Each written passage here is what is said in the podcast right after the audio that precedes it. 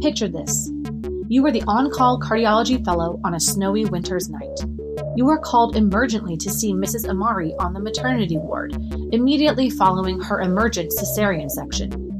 She is a 28 year old woman who recently emigrated to the US from Syria and unfortunately did not have medical insurance, so she's received no prenatal care. She arrived to the hospital at 36 weeks pregnant in acute respiratory distress with hypoxia. She underwent an emergent cesarean section and was placed on supplemental oxygen and given a diuretic. When you arrive, she has improved but is still struggling to speak in full sentences. On your exam, she has crackles in the lung bases and you hear a low pitched diastolic rumble at the apex of the heart. Mrs. Amari anxiously and repeatedly asks if her baby is all right, and then asks, What is wrong with me? As you listen and learn about mitral stenosis, consider how Mrs. Amari developed this disease and what is causing her life threatening decompensation. Welcome to Audio Bricks. I'm Laurel Toft, bringing cardiology from our bricks to your ears. After completing this section, you will be able to 1. Define mitral stenosis. 2. Identify the common causes of mitral stenosis and explain their pathophysiology. 3. Describe the clinical presentation and diagnosis of mitral stenosis. And 4. Outline the treatment of mitral stenosis. Part 1. What is mitral stenosis? Well, mitral stenosis, MS, is narrowing of the mitral valve. In the normal cardiac cycle, the heart relaxes during diastole and allows blood to flow from the left atrium to the left ventricle through the open mitral valve.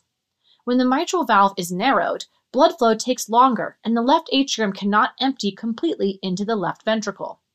Excess volume and pressure build up in the left atrium, while forward flow to the left ventricle decreases. For a quick refresh, let's review the four components of the mitral valve.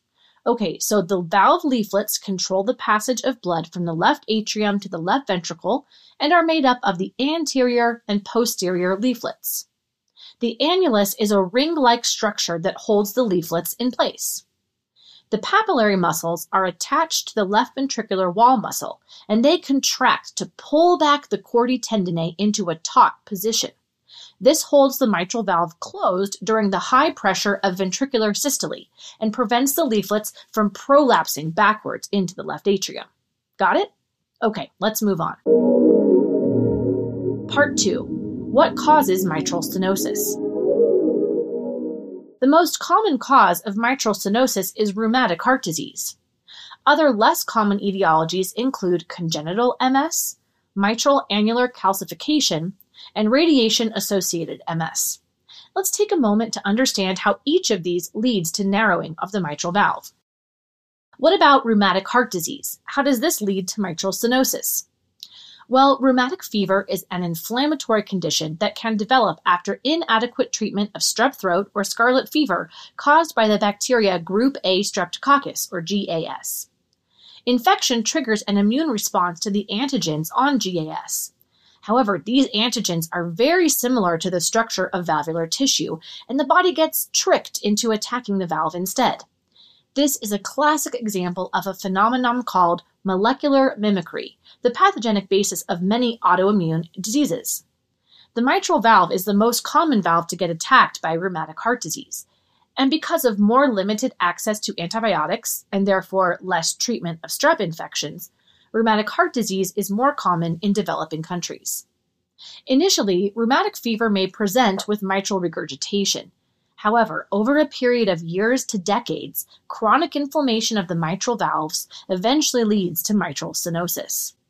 The leaflets gradually thicken, calcify, and fibrin deposits form on the cusps of the leaflets. This leads to obstruction of blood flow through the valve. Sometimes the thickening may be so severe that the leaflets fuse together. This typically occurs at the commissures, which are the points where the anterior and posterior leaflets come together on each side. As a result, a characteristic pattern of doming occurs with a narrowed, oval shaped opening that looks much like a fish mouth. A mnemonic to help remember this is that the appearance of mitral stenosis comes from its O. Mitral stenosis looks like the oval shaped fish mouth. Other causes of mitral stenosis are much less common.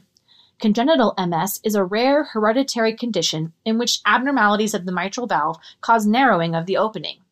These abnormalities can include thickened leaflets, fusion of the commissures, and shortening or thickening of the chordae tendineae. Mitral annular calcification occurs when calcium deposits along the annulus. It can cause mitral stenosis by limiting the ability of the annulus to expand during diastole and by restricting the movement of the valve leaflets. Radiation-induced mitral stenosis can be seen in survivors of Hodgkin's lymphoma or other chest malignancies who received extensive radiation therapy in the past. Time for a knowledge check. What is the most common cause of mitral stenosis? The answer is rheumatic heart disease. Part 3 Clinical features of mitral stenosis. Patients with mitral stenosis most commonly present with exertional dyspnea, shortness of breath, and decreased exercise tolerance. As the volume in the left atrium builds up from the MS, excess pressure is transmitted back to the lungs, causing pulmonary hypertension. This decreases the compliance of the blood vessels in the lungs and makes it difficult to fill the lungs with air. Because the disease progresses slowly, patients may not always be aware of their symptoms and it's important to take a good history. It's also quite common for MS to be diagnosed during pregnancy when the hemodynamic changes bring out the symptoms. So let's think about what happens during pregnancy. Well, first, blood volume increases. This is unhelpful in mitral stenosis because a larger volume of blood is trying to get through the narrowed mitral valve and can lead to pulmonary edema, fluid buildup in the lungs. Also, in pregnancy, the heart rate increases.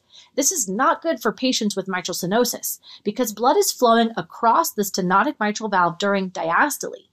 When the heart rate increases, the relative amount of time spent in diastole decreases, thereby decreasing the time available for the increased blood volume to get through the narrow opening. Otherwise, asymptomatic young women will often present with shortness of breath during pregnancy and be diagnosed with MS. Severe mitral stenosis can be dangerous and even life threatening during pregnancy. Time for a knowledge check in. Question What is the most common symptom of mitral stenosis? The answer is exertional dyspnea, or in other words, decreased exercise tolerance. Less commonly, patients with mitral stenosis may experience hemoptysis or coughing up blood. Increased pulmonary pressure can cause extravasation of blood into the airways, resulting in blood-tinged sputum with cough. Mitral stenosis may also cause atrial fibrillation due to enlargement of the left atrium. As the left atrium expands to accommodate the extra volume, the normal architecture of the heart wall can be changed in a way that disrupts the electrical activity of the heart. Part 4. How do we diagnose mitral stenosis? In patients with MS, cardiac auscultation may reveal a murmur that occurs during diastole when the heart is relaxed. During this time, blood from the left atrium fills the left ventricle. However, narrowing of the valve in mitral stenosis leads to impaired filling. An opening snap is also characteristic of mitral stenosis, which is created by an abrupt halt in leaflet motion due to fusion of the leaflet tips. It is heard immediately after S2, the second heart sound, early in diastole. The opening snap is followed by a low-pitched diastolic rumble that is due to turbulent flow through the narrowed valve. Even though the opening snap and diastolic murmur are classic for mitral stenosis, good luck actually hearing this in a noisy ER or the flurry of a decompensating patient situation. These sounds are subtle and barely audible even for experienced listeners. You most likely will require a quiet room and even repositioning the patient leaning forward on their left side in order to bring the heart sounds closer to the chest wall. But don't let that discourage you from trying to imagine that you hear this murmur. The opening snap heard in mitral stenosis shortly after S2 should not be confused with S2 splitting. S2 splitting is a normal physiologic heart sound heard in many patients when listening to the base of the heart during inspiration. As you may imagine, a normal physiologic S2 splitting event would not be followed by the characteristic low pitched diastolic rumbling heard when evaluating a patient with mitral stenosis. Furthermore, the opening snap heard in mitral stenosis is best auscultated at the apex of the heart. Patients with a murmur suspicious for mitral stenosis and with risk factors for rheumatic heart disease, for example, our patient from Syria, should be further evaluated for mitral stenosis. A transthoracic echocardiogram, or TTE, is indicated to establish a diagnosis and to determine severity. TTE uses an ultrasound probe to create an image of the structure of the heart and valves and to evaluate blood flow. Let's stop here for a knowledge check in. Question What heart sound is characteristic of mitral stenosis? Answer is an opening snap followed by a low pitched diastolic rumble. Part 5 How do we treat mitral stenosis? First line medical management of MS is to control the heart rate, typically with beta blockers. Since mitral stenosis is an obstruction during diastole that inhibits the passive filling of blood from the left atrium to the left ventricle, slowing the heart rate will allow more time for blood to flow through. Therefore, beta blockers work to reduce symptoms. However, it is important to note that beta blockers do not really treat the underlying condition. Also, patients with volume overload or pulmonary edema should be treated with diuretics. Mechanical intervention is the definitive treatment for mitral stenosis. Two main procedures are used to treat it percutaneous mitral balloon valvotomy, or PMBV, or commissurotomy. Surgical valve replacement is also a treatment option, but is typically performed as a last resort. PMBV is the newer preferred treatment method for mitral stenosis. During this procedure, a long, thin tube known as a catheter is placed in a blood vessel in the groin. The catheter has a deflated balloon at its tip, and it is advanced until it reaches the heart, then crosses from the right atrium into the left atrium through the interatrial septum. When this catheter reaches the stenotic mitral valve, the balloon is rapidly inflated and deflated to mechanically open the valve and separate any fused leaflets. Calcium deposits on the leaflets may also be broken apart, allowing for improved mobility. Mitral stenosis can also be repaired surgically with a procedure known as commissurotomy. During this procedure, the surgeon removes calcium and fibrin deposits from the leaflets and separates any fused leaflets. It is much more invasive than balloon valvotomy and is used when patients are not good candidates for the balloon procedure. Some patients are not candidates for either of these techniques due to characteristics of their particular valve anatomy, and others progress despite these repair treatments. In those cases, surgical mitral valve replacement with a prosthetic valve is indicated. Time for a knowledge check. What are the two procedures used to treat mitral stenosis?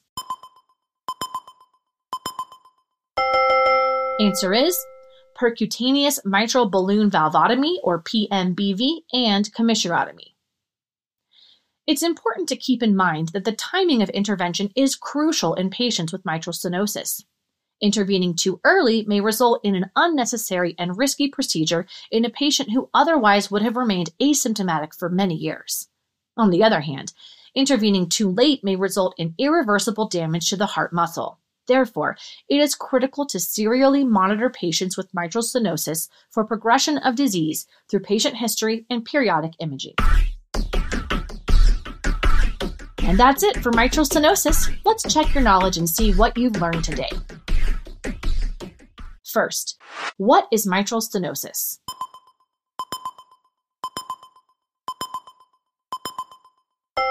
Mitral stenosis is narrowing of the mitral valve causing obstruction of blood flow from the left atrium to the left ventricle. Next, can you name four causes of mitral stenosis and identify which one is the most common?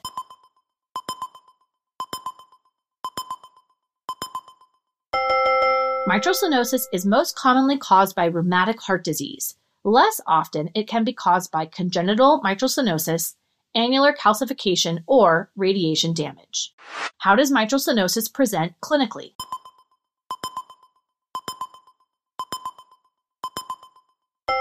The most common symptom of mitral stenosis is exertional dyspnea or decreased exercise tolerance due to pulmonary hypertension and decreased cardiac output. And lastly, how can we diagnose mitral stenosis on physical exam?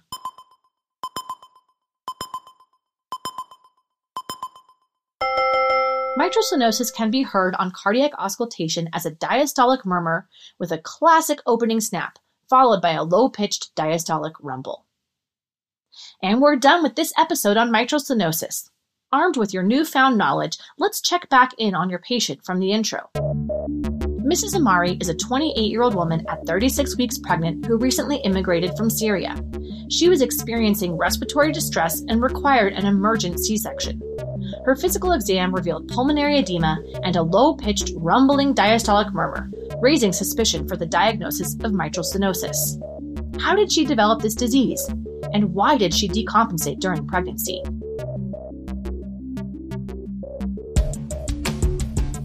You first reassure Mrs. Amari that her newborn son is doing very well and that she will see him soon. You tell her that she likely has mitral stenosis, a narrowing of one of her heart valves. This narrowing reduces blood flow across the valve and can cause fluid backup in the lungs. You explain that mitral stenosis is most often caused by rheumatic fever, an illness she likely had as a child in Syria. You then discuss with the obstetrician and anesthesiologist that she developed pulmonary edema because not only is diastolic filling of the left ventricle decreased due to the stenotic valve, but the increased heart rate of pregnancy further impaired diastolic filling time. Plus, the extra blood volume contributed to developing pulmonary edema. You explain to your patient and her team that a confirmatory echocardiogram will be done that day, and then you can discuss a procedure to open the valve percutaneous mitral valve balloon valvotomy. As you are about to leave the room, Mrs. Amari's healthy newborn son is placed in her arms, causing tears of joy all around.